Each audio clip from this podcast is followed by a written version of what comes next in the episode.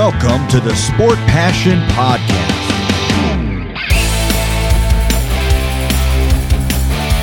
And here is your host, Lars Marendorf.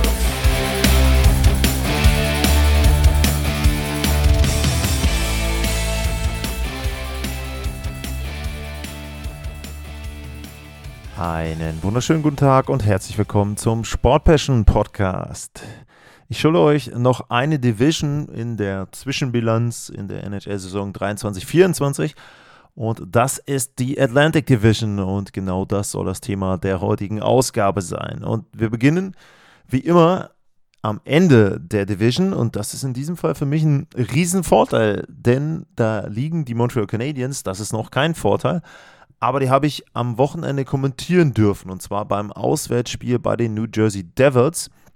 Das war dann am Ende ein Sieg für die Devils, ein ja, dann doch hart erkämpftes 4 zu 3, wo Timo Meyer aus Schweizer Sicht natürlich schön da auch ein Tor gemacht hat und auch eine sehr gute Leistung dort gezeigt hat, wie ich fand. Aber was mir das Ganze vor allem gezeigt hat, war, dass die Montreal Canadiens, wie auch in den Spielen zuvor, zwar ein Team sind, was relativ häufig verloren hat in letzter Zeit, haben von den letzten zehn Spielen nur zwei gewinnen können und insgesamt ist die Bilanz bei 22, 28 und 8.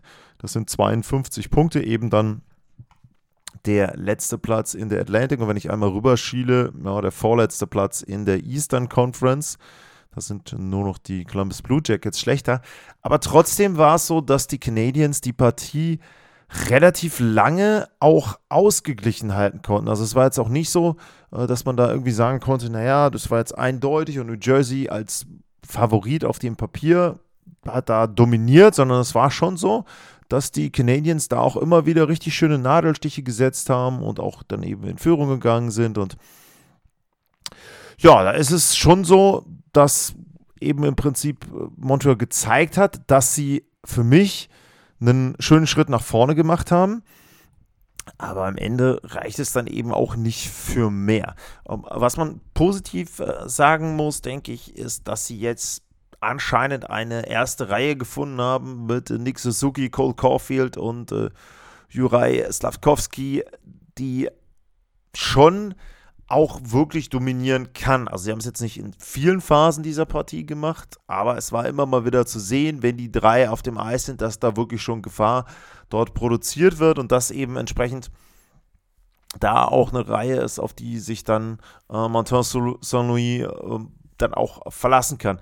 Einer der Schlüssel, glaube ich, auch ist, dass die drei alle 58 Partien haben. Wer sich die Forschersendung angehört hat, zu den Canadiens in dieser Saison. Der hat da auch eben gehört, dass ich da einfach erwähnt habe, im letzten Jahr hatten sie unglaublich viel Verletzungsprobleme und dementsprechend ist es da sehr wichtig, dass vor allem auch diese Kernspieler, die drei, dass die zusammenspielen. Alter passt ja auch 19, 23, 24, also ist es schon auch ein Line-up und die drei eben dann entsprechend zusammen, wo man sagen muss, das passt.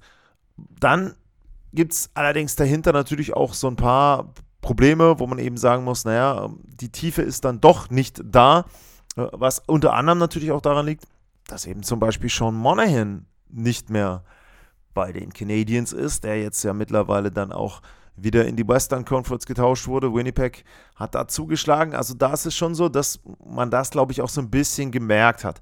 Ähm, es gibt ein paar Spieler, habe mir auch ein paar Notizen dann zum Team gemacht, wo ich sagen muss, also zum Beispiel ähm, Josh Anderson, da ist so ein bisschen die Krise da. Da hat man sich, glaube ich, jedenfalls mehr von erhofft. Ich weiß jetzt nicht, ob er verletzt ist. Er hatte allerdings, das muss ich auch sagen, diese Linie, ähm, das war dann die dritte in dem Spiel mit Gallagher und Jake Evans, zusammen Anderson, Gallagher, Jake Evans, die war nicht schlecht in dem Spiel. Also da muss ich schon sagen, die haben immer für Ärger gesorgt. Die haben auch Treffer erzielt. Also da war schon was zu spüren. Aber ich glaube, mit sieben Toren aktuell ist es eben nicht das, was man sich dort erhofft hat. Ich glaube, da haben sie eher darauf geschielt, dass er wieder so an die 20 über 20 machen könnte.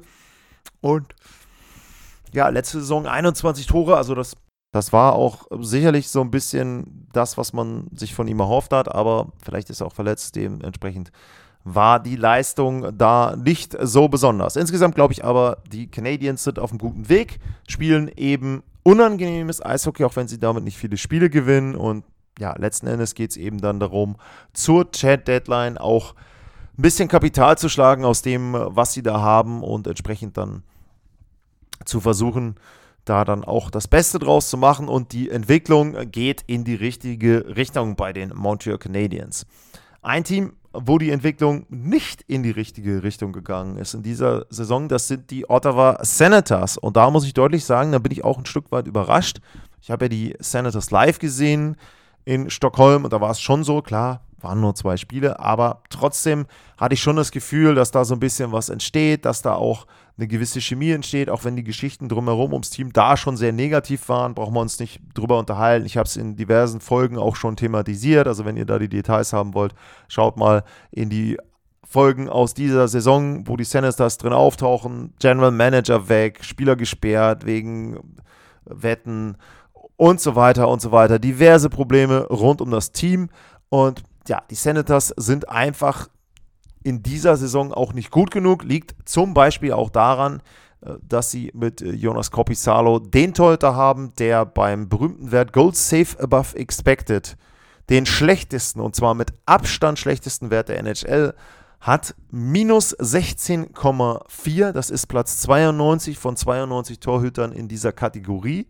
Und nur mal kurz erwähnt, der nächstbeste, das ist Arvid Soderblom von den Chicago Blackhawks, der hat minus 11,8, also ist da schon deutlich besser als Kopi Salo. Von dem hat man sich sehr viel mehr erhofft bei den Ottawa Senators. Auch das ist ein Punkt, wo ich als Besitzer Handlauer vielleicht ein bisschen sauer wäre, dass so ein Vertrag dann noch abgeschlossen wurde, denn es ist ja jetzt so, dass Salo noch vier Jahre, und zwar wirklich vier Jahre nach dieser Saison unter Vertrag steht.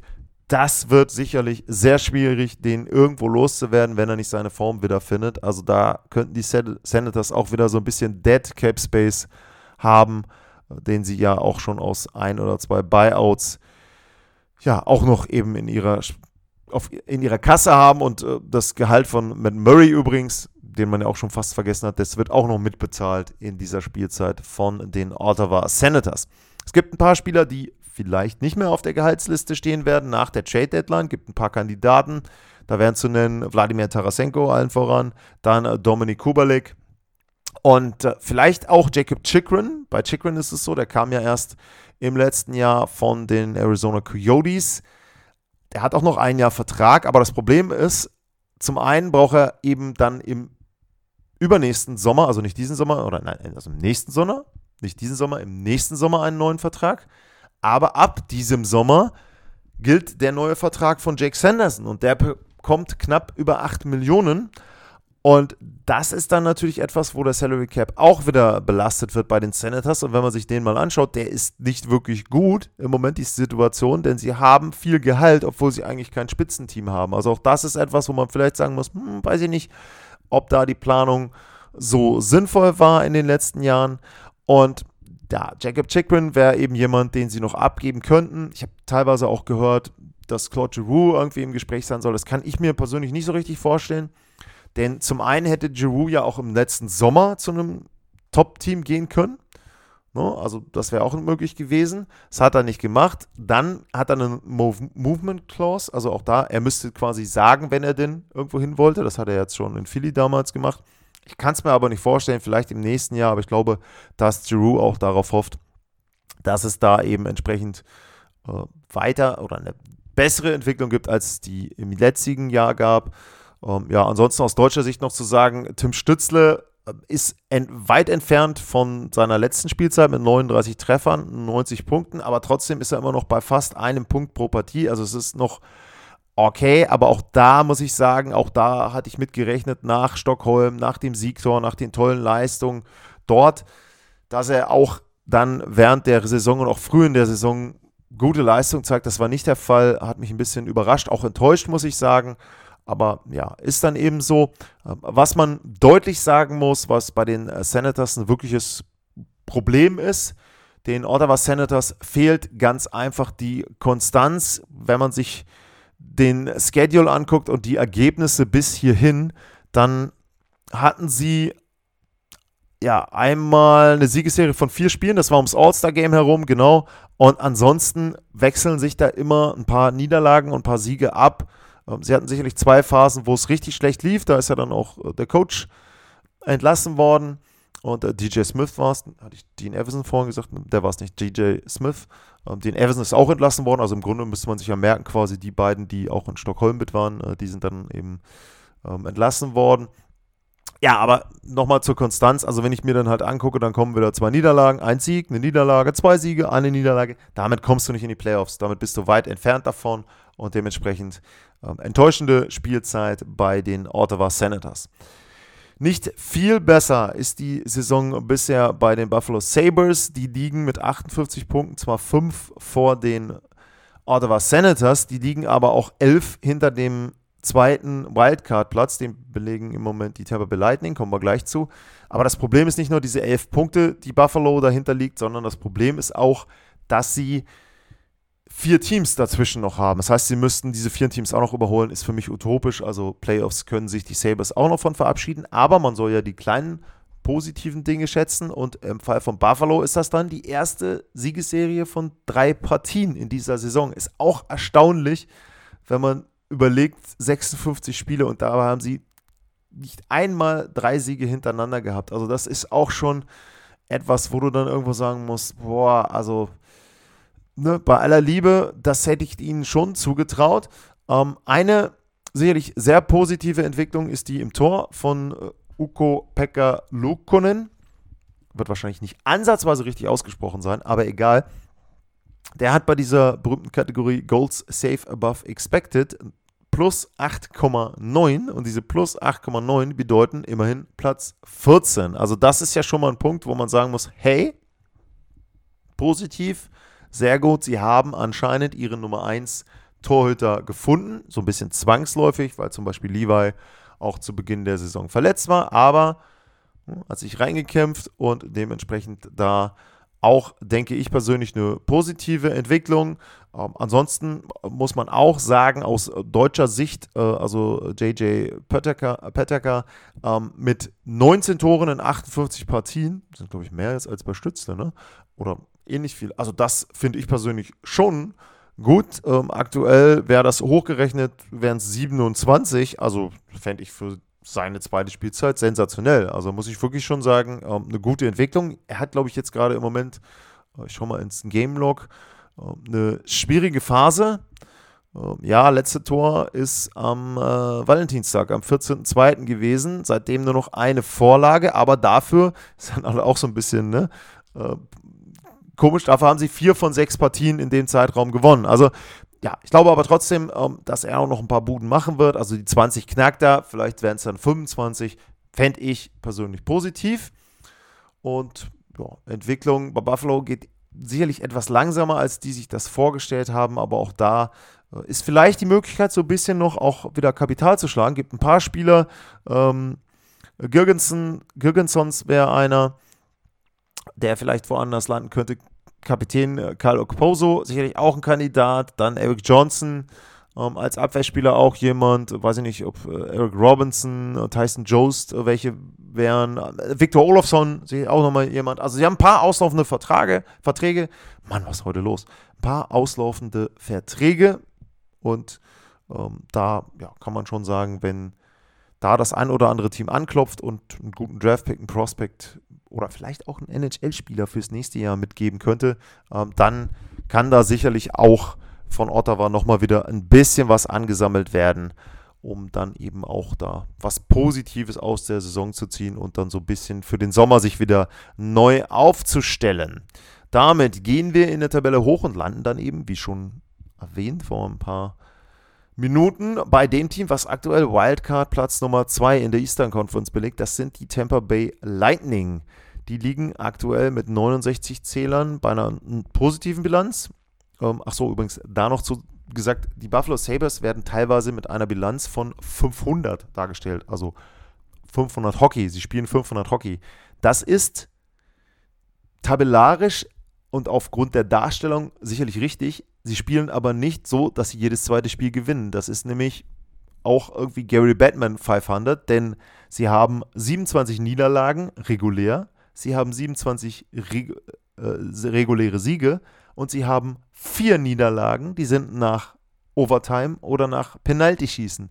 Und 27 plus 4 sind bei mir 31 und das ist nicht das gleiche wie 27 Siege. Also, die Buffalo Sabres haben nicht so viele Siege wie Niederlagen, sondern mehr Niederlagen als Siege. Leider wird das halt falsch dargestellt bei der NHL. Das ist aber auch so ein kleiner Trick, um dann den Zuschauern und den Fans vorzugaukeln, naja, unser Team hat ja eigentlich positiv, ne? Und jedes zweite Spiel gewinnen und so weiter und so weiter. Naja, gut, lassen wir das. Auf jeden Fall sind wir jetzt in Tampa Bay. Die sind zum ersten Mal seit langem in der Gefahr, die Playoffs zu verpassen. Das haben sie zuletzt 2016 gehabt. Das war eine Saison mit sehr, sehr vielen Verletzungen damals, nachdem sie erst das Stanley Cup-Finale erreicht hatten. 2015 sind sie dann einmal ja, ohne Playoffs geblieben.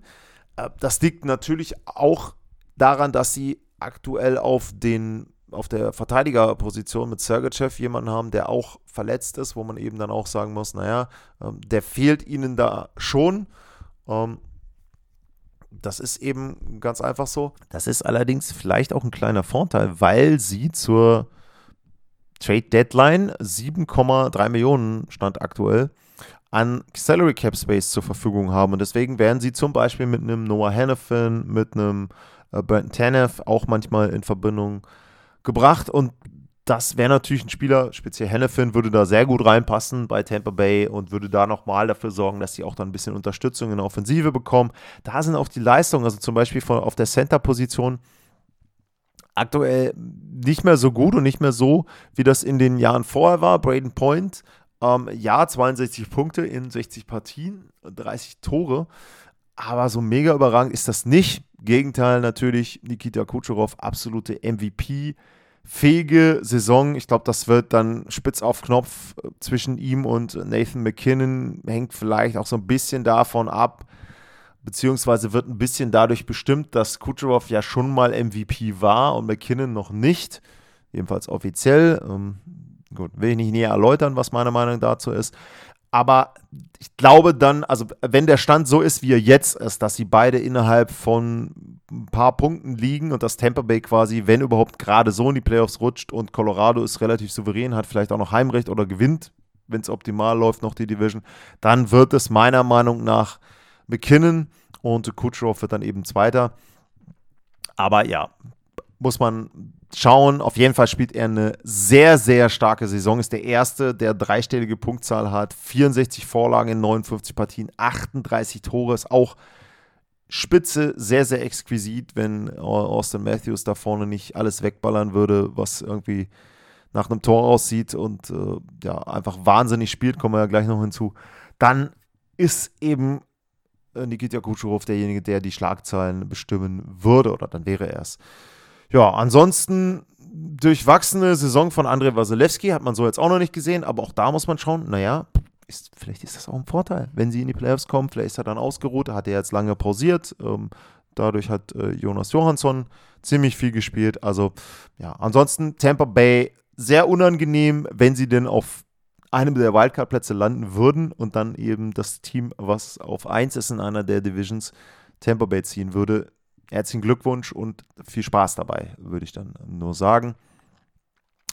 Ja, ansonsten Trade Headline natürlich ein Käuferteam. Wir gehen ein weiter und wir gehen zu den Detroit Red Wings. Die sind eben aktuell auf dem ersten Wildcard-Platz und haben sogar noch zwei Spiele weniger als Tampa Bay, könnten den also richtig gut sichern. Aktuell ein Punkt Vorsprung und auch das Torverhältnis ist solide. Das Einzige, was man so ein bisschen trotzdem bemängeln muss, ist die Offensive. Jetzt kann man natürlich sagen, naja, sie haben relativ viele Tore geschossen, also 3,5 Tore pro Partie.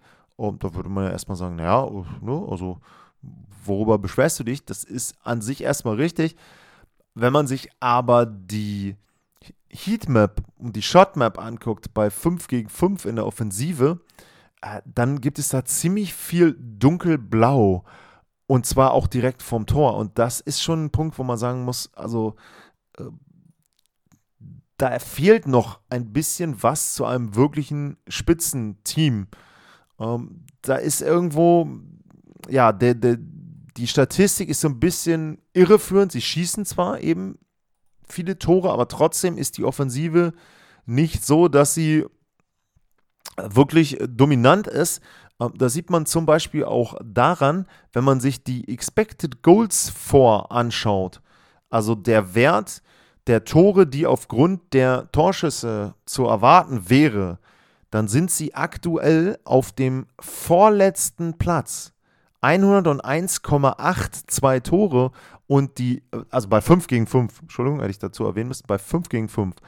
Die Chicago Blackhawks, die ja nun wirklich das schlechteste Team der NHL sind und eigentlich nur aufgrund von Connor Bedard nicht die schlechteste Saison der NHL-Geschichte spielen würden, die liegen aber auch nur ganz knapp dahinter. Die sind 0,05 Prozentpunkte hinter den Detroit Red Wings, was diese 0,05 doch Prozentpunkte dahinter, was diesen Wert betrifft.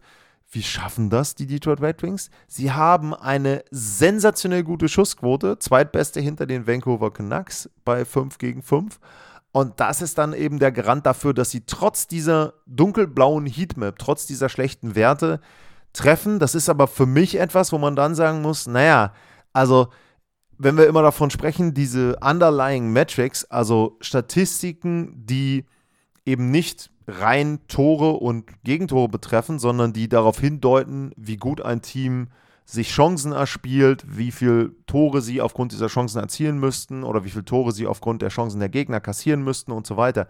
Wenn diese Werte bei Detroit eher schlecht sind, dann deutet das für mich darauf hin, dass das Team aktuell so ein bisschen überperformt und dann an der einen oder anderen Stelle auch etwas Glück hat. Oder aber, das kann natürlich auch sein, und das wäre auch positiv für Detroit, dass sie sich in einer Entwicklung befinden, wo diese underlying Metrics irgendwann ein bisschen nachziehen ich glaube, dass es etwas von beidem ist. Ich glaube schon, dass Detroit eine richtig positive Saison spielt, dass sie auch eben äh, ja, sich weiterentwickelt haben als Team. Aber ich glaube trotzdem, dass sie etwas auch vom Schussglück, vom Abschlussglück profitieren. Das heißt, es ist so ein bisschen was von beiden und dementsprechend werden sie wahrscheinlich eben noch nicht eines dieser Spitzenteams sein wenn es dann auch in die Playoffs gehen sollte, sondern sie sind eben eine Mannschaft, die gut ist, die aber viel auch vom Abschlussglück lebt. Aber sie haben natürlich einen Vorteil. Sie haben nämlich zum Beispiel schon eine Edition bekommen, die quasi eine Trade Deadline Edition ist mit Patrick Kane. Und da muss man schon sagen, vielleicht etwas überraschend, wie gut er dann doch ist, jetzt wo er dann wieder gesund ist. Er hat nämlich 28 Punkte in 27 Spielen, 12 Tore. Und wer es gesehen hat, jetzt sensationell die Detroit Red Wings waren ja zu Gast beim, ich sag jetzt mal, ehemaligen Erzrivalen, bei den Chicago Blackhawks. War ja früher ein Duell, was richtig intensiv war. Die haben in der Western Conference gegeneinander gespielt. Da hat man sich richtig gekabbelt. Auch Kane mit damals den Chicago Blackhawks, dann gegen die Detroit Red Wings.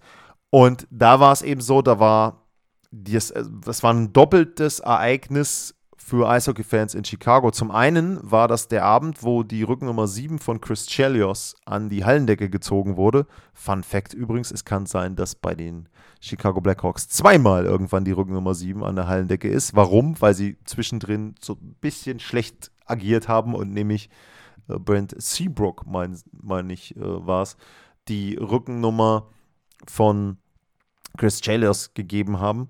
Also ja, an der Stelle dann etwas ähm, komisches Verhalten. Aber wurscht, auf jeden Fall an dem Abend Trikot Nummer 7 von Chelios an die Hallendecke. Und das war die Rückkehr von Patrick Kane mit den Detroit Red Wings, was äh, Jonathan Taste zu dem Kommentar veranlasst hat. Naja, es ist schön, dass er zurückkommt, aber hätte es nicht ein anderes Trikot sein können. Also der hat noch immer so ein bisschen diese Rivalität dann im Hinterkopf. Und natürlich passiert was. Es ist Overtime. Es gibt einen Pass nach vorne zu Patrick Kane. Er läuft vollkommen allein und zwar dermaßen allein aufs Tor der Blackhawks zu. Und ich meine, wenn man einen Penalty von Patrick Kane gesehen hat, der kann schon verwandeln. Der war jetzt gar nicht mit so viel Stickhandling, aber es hat gereicht. Er macht das Siegstor und wird in Chicago im Trikot der Detroit Red Wings gefeiert. Er kommt nochmal raus, macht nochmal ein paar Ehrenrunden. Also ne, paar Drehungen und Runden auf dem Eis, keine komplette Runde, nicht rinkwide, aber trotzdem ein paar Runden dann nochmal auf dem Eis und wird eben da entsprechend gefeiert. Absolut runder Abend aus Sicht der Chicago Blackhawks. Sie wissen, sie haben Conor Bedard, also ne, gar keine Frage. Und ja, das ist eben da der Punkt. Und Patrick Kane ist ja so ein bisschen dann jetzt auch schon die Edition gewesen, schon weit vor der Trade-Deadline, hat Steve Eiserman da auch clever gemacht, ihn mit reingeholt, hat sich auch dann gut eingefunden. Und ja, ich weiß jetzt nicht, ob sie zur Trade-Deadline noch extrem aktiv sein werden. Jetzt könnte man natürlich sagen, naja, ne, wenn sie vielleicht verkaufen wollen, also nun David Perron oder dann vielleicht auch einen Daniel Sprong, da könnte man noch was draus machen, einen Shane Gostisbeer. Theoretisch ja, praktisch weiß ich eben nicht, ob dann Eiserman sagt, na komm, passt auf Leute, also ich würde eher vielleicht noch ein, zwei Spieler dazu holen, wenn es mich nicht zu viel kostet. Vielleicht auch ein Spieler, der noch Term hat. Ich jetzt mal nicht, dass ich es jetzt wüsste, aber vielleicht sowas jemand wie Jacob Chikrin. Nicht, dass er jetzt unbedingt notwendig wäre, glaube ich nicht, aber einfach aufgrund der Tatsache, dass der noch ein Jahr Vertrag hat. Also vielleicht, dass Steve Eisenman dann sagt, also wenn ich schon jemanden hole, dann vielleicht jemanden, wo ich weiß, okay, den kann ich mir dann nochmal ein Jahr angucken und kann vielleicht mit dem dann nochmal einen Anschlussvertrag abschließen. Ähm, das wäre so ein Punkt, äh, wo ich vielleicht sagen könnte, das macht Sinn. Aber Sie müssen natürlich auch eine Sache beachten. Im Sommer da muss es einen neuen Vertrag geben und den Vertrag muss es geben für Moritz Seider und dementsprechend auch da muss man so ein bisschen versuchen, dann einen Middle Ground äh, zu bekommen. Seider aktuell, ja, 31 Punkte in 58 Partien. Das ist okay. Zwischendrin wirkt es auch so ein bisschen so, als ob er jetzt in der Offensive nicht mehr ganz so dominant ist. Aber was ich auch dann bei den Spielen der Red Wings mitbekommen habe vor Ort, dass man eher so ein bisschen auch wertschätzt, dass er sein Spiel so ein bisschen simpler gestaltet hat, einfacher gestaltet hat, dass er versucht, weniger Fehler zu machen. Und das ist eben dann eine Konsequenz daraus, dass er vielleicht nicht ganz so viele Punkte hat. Aber ich glaube, Seider wäre es wurscht, wenn er Playoffs spielen würde, denn das ist ja, glaube ich, das richtig große Ziel der Red Wings. Und da könnte es jetzt erstmals dann seit längerer Zeit wieder der Fall sein, dass ihnen das gelingt. Die Mannschaft, die in der Tabelle davor liegt, das sind die Toronto Maple Leafs. Und die Toronto Maple Leafs sind aktuell, einmal kurz runtergescrollt und wieder hochgescrollt, das heißeste Team in der NHL. Tatsächlich sind die Nashville Predators dahinter das zweitheißeste Team, wenn man das so will. Ähm, aber die Toronto Maple Leafs, die haben aktuell sieben Siege in Folge. Und das ist natürlich ein Punkt und eine Serie, die ihn sehr, sehr, wirklich extrem gut getan hat, denn vor ein paar Wochen, da sah das Ganze noch anders aus um die Toronto Maple Leafs. Da gab es wieder viel, viel Kritik, vor allem auch natürlich und teilweise dann auch zu Recht an den Big Four, an denjenigen, die die großen Verträge haben, ähm, dass dann der Nüland da auch zwischendrin keine Punkte mehr gemacht hat. Ähm, dass ja Mana und Tavares nicht so gut gespielt haben, also auch, aber auch, auch die Death Player, da gab es auch viel, viel Kritik. Ähm, Tyler Bertuzzi hat nicht getroffen, ähm, die Tiefe war nicht da und so weiter und so weiter. Ja, was passiert? Es gibt dieses Spiel mit der mit der Szene dann mit dem Empty Net Goal, dann kommt plötzlich Bobby McCann mit rein, der macht einen Hattrick, äh, Austin Matthews macht sowieso eigentlich im Grunde fast nur noch Hattricks und dementsprechend, ja, sind sie halt plötzlich richtig gut drauf. Und ja, ich muss es nochmal sagen, jetzt auch nochmal kurz nochmal eine Lobhudelei. Ich habe es vor zwei, drei Folgen, glaube ich, schon mal gemacht. Austin Matthews, es ist einfach nur Wahnsinn, was der im Moment zusammenspielt. Er hat jetzt 52 Tore in 56 Spielen. Und aktuell ist er auf Kurs 75 Tore. Und ich habe es erwähnt, die beiden letzten, die anders, die 76 Tore hatten, das waren Timo Seleni und Alexander Mogilny in der Spielzeit 92-93. Das war eine komplett andere Sportart, wenn man sich das Ganze anschaut. Wenn man sich da anschaut, wie da Torhüter agiert haben. Also mit Ausnahme von, weiß ich nicht, Patrick War und vielleicht noch, keine Ahnung, Eddie Belfer und wenn er mal gespielt hat, Dominik Haschek, waren Torhüter da eher so schönes Beiwerk, aber das war es dann auch. Zumindest in der regulären Saison. 76 Tore damals. Wenn er jetzt 75 Tore machen würde, das wäre der absolute Wahnsinn. Und da sind wir dann auch wieder bei einem Punkt, wo natürlich so ein bisschen das auch wieder ein Stück weit unfair ist, die Diskussion. Denn Matthews ist aktuell sehr selten in den MVP Conversations mit dabei. Jetzt muss man natürlich sagen, naja, aber wenn ich einen Kutscherow mit reinnehme, der bei einem Team ist, was jetzt sogar noch hinter den äh, Toronto Maple Leafs liegt. Und Kutscherow, ja, also der hätte jetzt auch, hat jetzt ja schon über 100 Punkte, aber ich meine, 75 Tore, hallo. Das wäre schon, da muss man schon wirklich gute Gründe finden, um einen Spieler, der dann der erste seit, wie viel sind es denn dann? 31 Jahren wäre, der 75 oder sogar mehr Tore macht, nicht zum MVP zu machen. Also das wird noch sehr, sehr interessant und sehr, sehr heiß. Aber auch da wieder, in dem Fall dann Vorteil, Nathan McKinnon, Austin Matthews war auch schon mal MVP. So, ne? Also das muss man ein bisschen dann auch als Faktor mit berücksichtigen. Aber insgesamt, Toronto scheint aktuell so ein bisschen die Kurve zu bekommen. Also da eben entsprechend auch einen richtigen Weg einzuschlagen. Das liegt auch daran, dass sich Ilya Samsonov stabilisiert hat. Auch da gehen wir wieder ein Stückchen zurück. Wir hatten ja Jonas Kopisalo erwähnt, Platz 92 von 92. Naja, der Kollege aus Toronto, Ilya Samsonov, der ist auf Platz 88 von 92 mit minus 9,7. Ist nicht ganz so schlecht. Aber was man dabei auch sehen muss, seine beiden Kollegen Martin Jones und Joseph Wall, die liegen auf Platz 20 und 21. Und bei Wall ist, glaube ich, jetzt so, dass er demnächst wieder gesund ist. Das heißt also, da kommt dann auch nochmal ein Backup, vielleicht dann auch in Kombi mit Samsonov. Trotzdem wird das, glaube ich, auch wieder eine schöne Thematik dann rund um die Playoffs. Wer spielt denn dann? Wer ist in Form und so weiter. Aber die Maple Leafs scheinen aktuell auf einem guten Weg zu sein und eben dann auch wieder dahin zu kommen, wo ich sie auch gesehen habe. Ich habe die Leafs, muss ich auch sagen, habe ich mich ja auch ähm, geirrt als Sieger gehabt in der Division. Davon sind sie weit entfernt. Ähm, Wenn es äh, extrem gut läuft, könnten sie vielleicht nochmal irgendwie in Richtung Heimrecht gucken. Das glaube ich aber nicht. Ähm, es wird dann eher darauf hinauslaufen, bekommen sie, auch eine schöne Wahl aus Sicht der Maple Leafs, bekommen sie die Panthers oder bekommen sie die Bruins? Herzlichen Glückwunsch auch dazu. Das wird auch eine Playoff-Serie, aber auch da muss man ja wieder sagen, wenn du denn deine Dämonen der Vergangenheit besiegen möchtest und wenn du einen tiefen Playoff-Lauf haben, haben, möchtest, ja dann bitte doch von mir aus dann auch gleich die Panthers, dann haben sie es gleich hinter sich, die Maple Leafs, wenn sie sie schlagen. Äh, wenn nicht, dann wird das Team sowieso gesprengt, so ungefähr. Also von daher, ja, aber darauf läuft es aktuell jedenfalls hinaus, sind sechs Punkte äh, bis zu den Florida Panthers. Im Moment um, und dann ja, muss man mal abwarten, ob es dann die Panthers werden oder eben entsprechend die Boston Bruins. Und die Florida Panthers, die sind ein gutes Stichwort, denn die sind dann mit 80 Zählern das Team, was als nächstes kommt. Und ich hatte vorhin mal kurz erwähnt, die Heatmap der Detroit Red Wings. Die Heatmap der Florida Panthers, die ist spektakulär.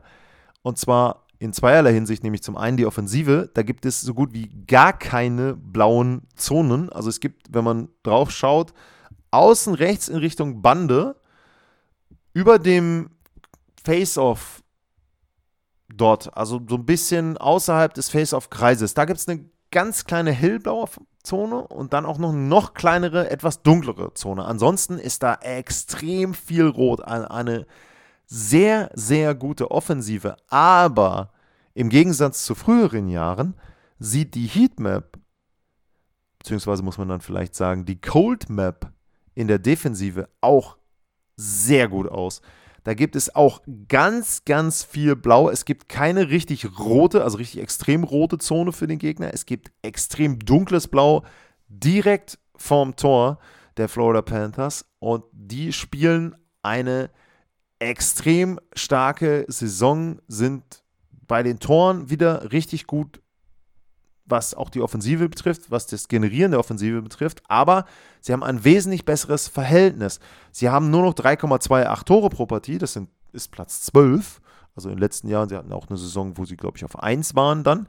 Aber die Defensive, das ist die zweitbeste Defensive. Das heißt also genau diese Mixtur, die vielleicht in den vergangenen Jahren nicht da war, die ist jetzt bei den Florida Panthers vorhanden und das macht sie zu einem extrem starken Team. Und, ja, die sind sowas von unbequem, wenn man gegen die kommt. Und was man ja auch dazu sagen muss, die Florida Panthers sind auch richtig gut und richtig tief auch aufgestellt. Und auch da wieder, ich hatte jetzt Patrick Kane bei den Detroit Red Wings erwähnt als eine Edition vor der eigentlichen äh, Trade Deadline, also dass er jemand ist, der quasi früher gekommen ist und dass sie jetzt zur Trade Deadline gar nicht mehr so viel machen müssten. Ich hatte ja im Sommer auch erwähnt, dass sie in der Abwehr mit den Spielern, die sie geholt haben, mit einem Ekman Larsen, mit einem Kulikov, ähm, mit einem Nico Mikola, dass sie sich da schon so ein bisschen versichert haben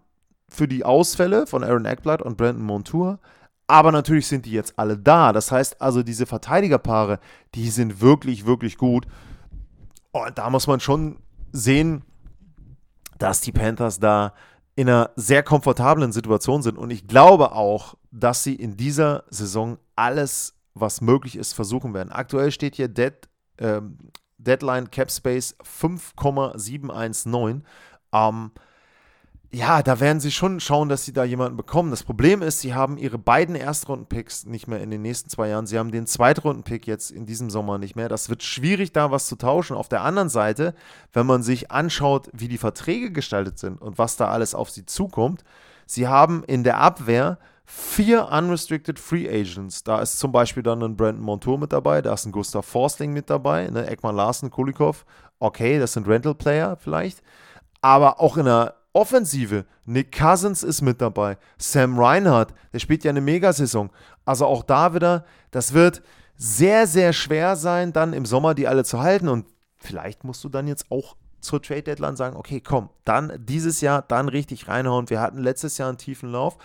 Und was ich auch noch erwähnen muss, was mich persönlich auch ein bisschen überrascht, wir hatten ja die letzten Jahre immer über Sergei Bobrowski geredet und auch immer gesagt, naja, also der Vertrag ist grauenhaft und ähm, da, den kann er nie, da kann er nie die Leistung bringen, die dieser Vertrag jetzt einfordert.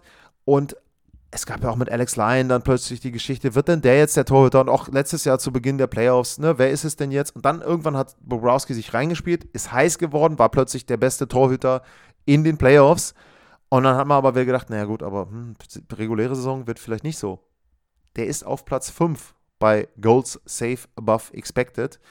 Also das ist schon mal ein Anzeichen dafür, dass er diese Form mit rüber retten konnte aus der letzten Saison, was ja dann aus Sicht der Florida Panthers sehr, sehr positiv ist und auch so ein Stück weit dann auch einfach diesen Playoff-Lauf mit bestätigt.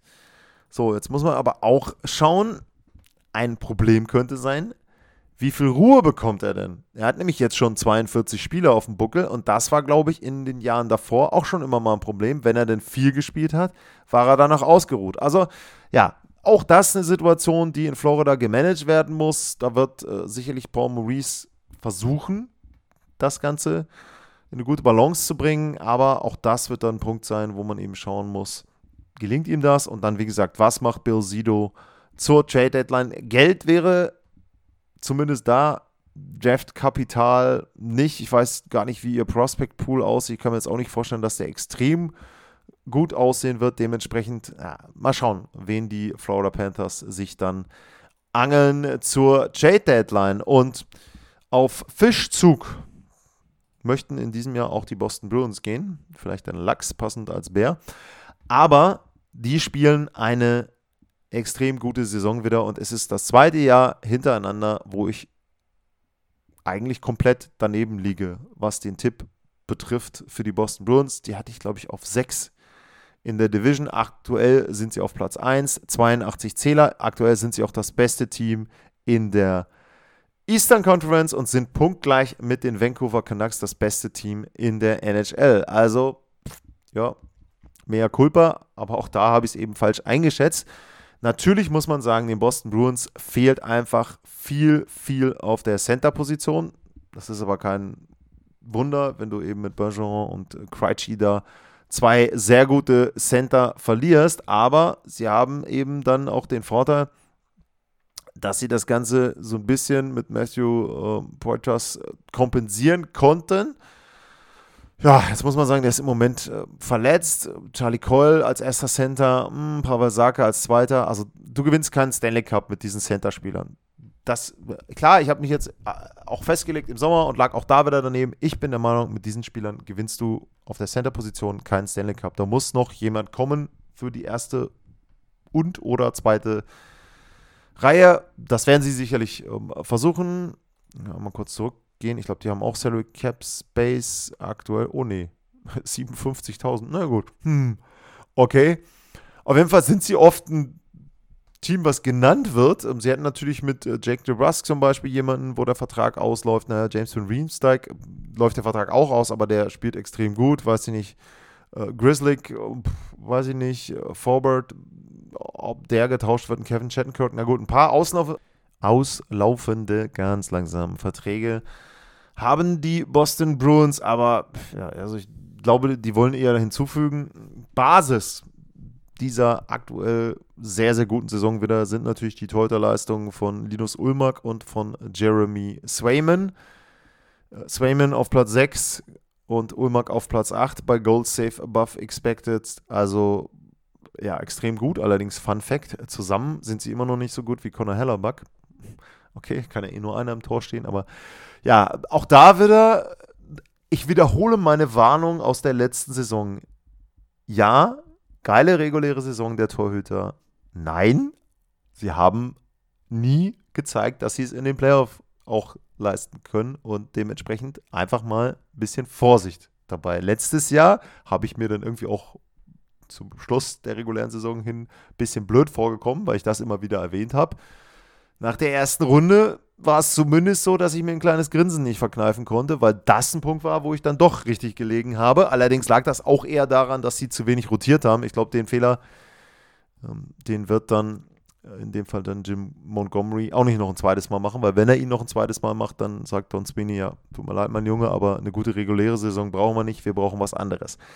Ja, die Bruins für mich ein Stück immer noch unter den äh, Titelfavoriten, ähm, wobei ich sagen muss, ja, wen könnte man da reinpacken aus der aus der Atlantic? Eigentlich sind es die Panthers für mich. Wenn man jetzt einfach mal schaut, Atlantic Division Titelfavorit sind für mich aktuell die Florida Panthers. Ich hatte damals, glaube ich, genannt, die Maple Leafs auch mit im Sommer da fehlt es mir halt noch ein bisschen und die Torhüterleistungen sind leider zu schwankend. Bei Boston ist es umgekehrt. Die Torhüterleistungen sind sehr gut, aber es fehlt irgendwie vorne für mich noch ein bisschen was. Obwohl auch da erwähnt, Devin Pasternak, also auch sensationell, 38 Tore in 60 Spielen. Äh, muss ich jetzt auch mal gucken mache ich mal parallel, äh, wie da die Pace hochgerechnet ist. Also auch der spielt eine sehr, sehr gute Saison. Auch das ist, das wird dann zum Beispiel wieder auch so ein bisschen verdeckt. Äh, nochmal von dem, was Austin Matthews da spielt, was ja auch einfach sensationell ist, aber trotzdem auch da bei Pastanak auch diese äh, Konstanz hat er auch schon 60 Tore gemacht in den letzten Jahren, wäre jetzt auch schon wieder auf Kurs über 50 ähm, Tore, 116 Punkte wären es aktuell. Also auch das wäre ja mega, äh, wenn er das wieder leisten würde. Ähm, also auch von daher, ne, geht auch so ein bisschen unter. Ähm, ein Problem der Bruins übrigens zum Schluss, die Spiele nach Hause zu bringen. Drei Niederlagen, äh, zum Beispiel in Folge jetzt, wenn ich hier einmal gucke. Ähm, was ist das denn eigentlich? Die haben alle, das ist ja auch geil. Die letzten fünf Spiele, das ist mir geil aufgegeben. Die letzten fünf Spiele sind sogar mehr, weil da muss ich jetzt mal, jetzt, jetzt merkt ihr live, wie unkoordiniert ich dann manchmal bin. Äh, aber jetzt schauen wir mal, die letzten sechs Spiele und sieben der letzten acht Partien haben die Bruins nicht nach der regulären Spielzeit beendet. Und dabei haben sie vier, nee, fünf Partien verloren. Also siebenmal Overtime oder Penalty schießen und fünf davon verloren. Das sind natürlich Punkte, die dann nachher wehtun. Und vor allem so Spiele wie in Vancouver, wo die kurz vor Ende mit zwei Buden führen, um, dann noch den Ausgleich kassieren, in Overtime verlieren. Das sind Spiele, die tun dir richtig weh. Ich weiß gar nicht, in Seattle, wie war die da, die Entwicklung? Das war jetzt das letzte Spiel. Da haben sie zumindest zum Schluss nochmal ausgeglichen, sind aber auch mit Führung ins letzte Drittel. Also, das ist ein Problem der Bruins, Führung nach Hause zu bringen aktuell. Ähm, da könnten die Punkte am Ende dann wirklich wehtun, weil das dann vielleicht schon einen Unterschied macht, ob du dann gegen Wildcard-Team Nummer 1 oder 2 spielst oder du spielst dann wahrscheinlich gegen Toronto, wobei Toronto ihnen ja theoretisch liegen würde. Aber da, also da, das ist zum Beispiel auch das ist dann ein, ein, wäre ein Matchup. Also, wenn wir jetzt die beiden Teams mit dem aktuellen Stand hätten vom Kader, die Bruins gegen die Toronto Maple Leafs, dann ist natürlich der Vorteil der Toronto Maple Leafs auf der Center-Position. Dafür hast du halt den Riesenvorteil im Tor für die Bruins. Also, das wäre ein sehr interessantes Matchup, muss ich sagen. Ähm, ja, aber wie gesagt, beide Serien, Boston, Toronto oder Florida, Toronto, wären schon ein schöner Auftakt in die NHL Playoffs. Ja, dann würde ich sagen, habe ich zumindest relativ viel über die Teams aus der Atlantic erzählt. Wenn ihr Fragen, Anmerkungen, Kommentare und Wünsche und was auch immer habt, dann sehr, sehr gerne at Lars-Mar info at sportpassion.de und äh, Roland, ich werde deine Mail noch aufarbeiten und da auch noch was zu machen, eine Folge, vielleicht auch aufteilen. Gewissen Part hatte ich ja in der letzten Folge schon mit erwähnt, beziehungsweise eigentlich könnte ich das jetzt noch machen, wenn ich schon mit drin bin, weil du hattest da, wir machen einen Teil noch jetzt auch mit rein. Du hattest da nämlich auch ein paar sehr, sehr interessante Punkte mit erwähnt zu dem, zu der Szene von Morgan Riley und der spielt ja bei den Maple Leafs, also kann man es jetzt auch noch mit reinnehmen. Ähm, ich fand deinen Vergleich nochmal ganz interessant. Du hast es ja auch erwähnt. Ähm, also, ich zitiere jetzt mal aus deiner Mail: Beim Basketball landet die Art und Weise, wie Fastbreaks verwandelt werden, in den Highlight-Videos. Hast du ein Highlight-Video mit dazu gepackt von der NBA? Beim Eishockey muss der Spieler damit rechnen, das Spielgerät ins Gesicht gerammt zu bekommen und das wird noch von Verantwortlichen und Teilen der Community gerechtfertigt. Vielleicht ja auch ein Grund, weshalb andere Sportarten populärer werden und bleiben. Also da gebe ich dir bei dem letzten Rest auf jeden Fall recht, denn natürlich ist es so, dass die NHL einfach ihre Showplays und gewisse Sachen einfach mehr fördern muss, wenn man dann eben zum Beispiel einen John Tortorella, ich muss ihn dann halt öfter erwähnen, weil er einfach auch da reinpasst, hört, der sich dann über die Michigans und weiß nicht was aus, aufregt. Ja, natürlich, ne, zu viel Show ist dann auch nicht unbedingt das Tolle, aber trotzdem sollte schon der Skill und die Fähigkeit, dann technisch auch hochwertiges Eishockey zu spielen, mit im Vordergrund stehen. Genauso muss man natürlich auch sagen, wenn man jetzt mal sieht, was der Kollege Matt Rampy in den letzten Tagen veranstaltet hat. Auch da gibt es eine Art und Weise, dass man das gut findet.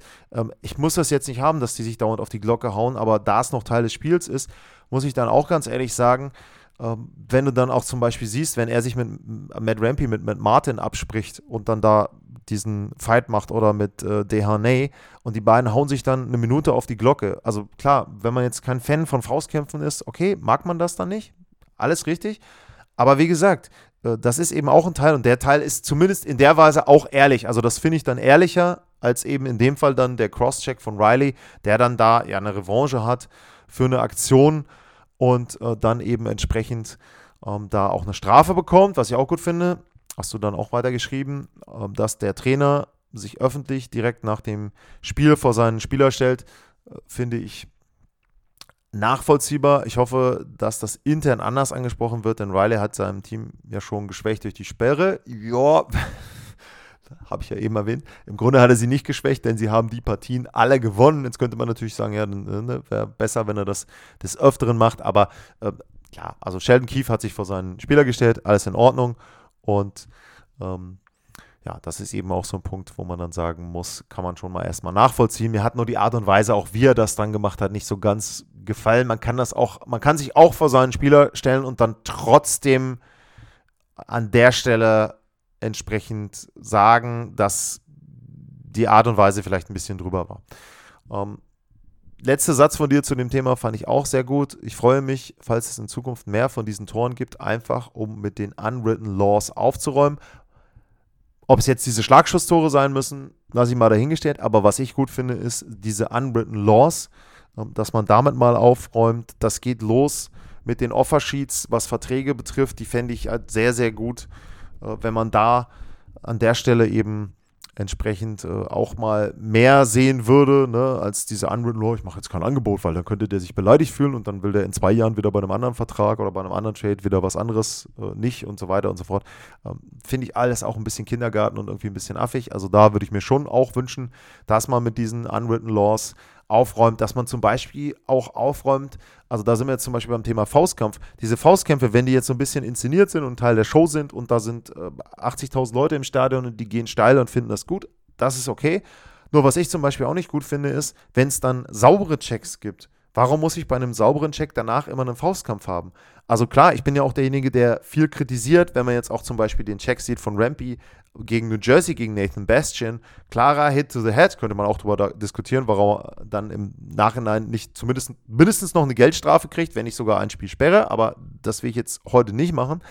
Aber äh, dann, ne, in dem Fall gibt es danach noch einen Faustkampf. Das ist in Ordnung. Aber wenn es dann einen sauberen Check gibt, warum gibt es dann danach, muss es danach dann immer noch einen Faustkampf geben? Da ist zum Beispiel übrigens die Szene zu nennen, mit Truba in dem Spiel und Nathan Bastian, das kann ich dann schon wieder nachvollziehen. Denn Bastian war ja schon vorher Opfer eines Checks und der hatte dann einfach die Faxen dicke und hat gesagt, pass mal auf, lieber Truba, du bist sowieso einer, die Checks sind eigentlich alle grenzwertig, auch der, der war okay, der war gut, aber auch da ist halt wieder das Risiko, sobald der Gegner sich ein Stück bewegt, trifft ihr ihn halt falsch und dann heißt es dann wieder wie bei Crosby, ja, der ist halt reingefallen. Ja, schön, aber das eigentliche Schlimme ist ja der, die Art und Weise, wie Truba in die Checks reinfährt. Also, ja, ist alles so ein bisschen, ne, auch da an der Stelle ein schmaler Grad und ich finde es eben auch gut, wenn man mit so ein paar unwritten Rules und unwritten Laws bei der NHL und im Eishockey generell aufräumen würde und wenn man da dann einfach auch so ein bisschen offener wird und Dinge dann nicht mehr so eng sieht wie vor 10, 20, teilweise 30, 40 Jahren und sich die Sportart ein bisschen weiter öffnet. Und ja, auch da hast du meiner Meinung nach recht. Das dürfte auch einer der Gründe sein, warum die NHL eben im Gegensatz zu anderen Sportarten an einigen Stellen hinten dran ist.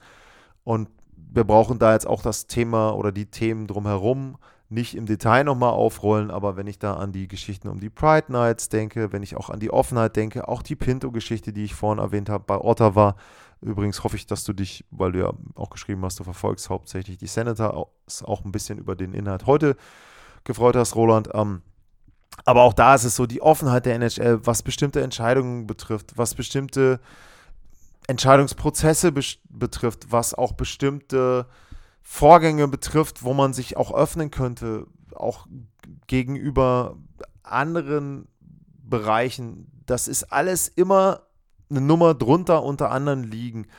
Ähm, die NBA hast du erwähnt, die geht sicherlich in vielen Bereichen voran, was natürlich auch aufgrund der Struktur der Liga ist, was halt einfach eben dann auch die Hintergründe der Spieler betrifft, ähm, weil du natürlich auch da die Hintergründe der Fans betrachten musst. Aber bei der NHL hat man teilweise auch so ein bisschen das Gefühl, sie versuchen eher mehr die alten Fans zu behalten, als neue hinzuzugewinnen. Und wenn du zum Beispiel den Weg hast, wie nochmal, ich erwähne jetzt mit Rampy ein paar Mal, aber wenn ich das eben sehe, der hat ja die letzten Tage für viele Furore gesorgt bei den New York Rangers. Also, wenn ihr das mitbekommen habt, der hat, glaube ich, mehr Strafminuten im Moment noch als Eiszeit, was unter anderem an diesem schlechten Check liegt. Aber eben, wie gesagt, diese beiden Faustkämpfe, die haben auch für viel Aufmerksamkeit gesorgt. Das ist doch okay. Trotzdem gab es doch in dem Stadium Series Spiel zwischen den Islanders und den Rangers so richtig, richtig gute und schöne Tore und Spielzüge auf beiden Seiten. Da gab es elf Tore plus diesen Faustkampf. Ja, von mir aus, dann sind doch alle glücklich. Dann sind doch die glücklich, die die Faustkämpfe mögen, die glücklich, die das Oldschool-Eishockey mögen. Und trotzdem gab es neue Elemente. Und warum kann ich nicht diese Dinge kombinieren? Warum muss ich immer, ich mache jetzt schon wieder einen Rant hier, aber okay, warum muss ich immer versuchen, die alten Sachen auf Teufel komm raus, alle zu behalten und kann ich sagen, nee, vielleicht kann ich auf ein, zwei Sachen da verzichten, aber trotzdem gibt es dann fünf, sechs, acht, zehn neue Sachen, die mehr Leute zum Eishockey bringen und die dann eben auch dafür sorgen, dass die Liga wieder oder populärer wird, als sie jetzt ist, dass sie vielleicht auch wieder dann mehr in die Nähe kommt der anderen Ligen.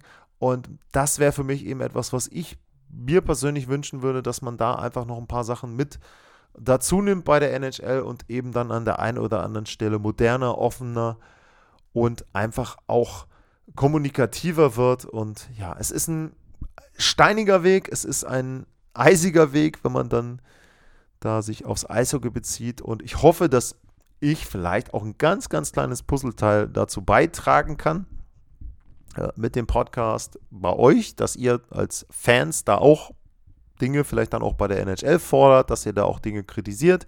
Ähm, sowas werde ich dann auch mit vermitteln. Ich meine, es ist ja dann auch so, dass man sich auch außerhalb der normalen Gespräche mit den Personen von der NHL unterhält, wenn die dann hier ist. Und an der Stelle übrigens nochmal, das habe ich komplett vergessen, Buffalo Sabres, sehr, sehr positiv in der Saison, die kommen höchstwahrscheinlich am 27. September nach München und weihen dann gegen Red Bull München die, den SAP Garden ein. Also da positive Entwicklung. Ja, aber wie gesagt, ich hoffe auch in anderen Bereichen kann man so ein bisschen was dazu beitragen, dass die NHL sich da in eine bessere Richtung entwickelt. So, das war dann jetzt noch am Ende nochmal einen, glaube ich, 10 Minuten Block obendrauf auf die Atlantic. Deswegen mache ich jetzt schnell hier den Wrap-up. Vielen Dank fürs Zuhören, bleibt gesund und tschüss.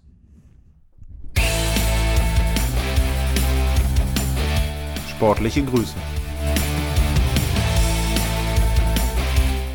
Das war's, euer Lars.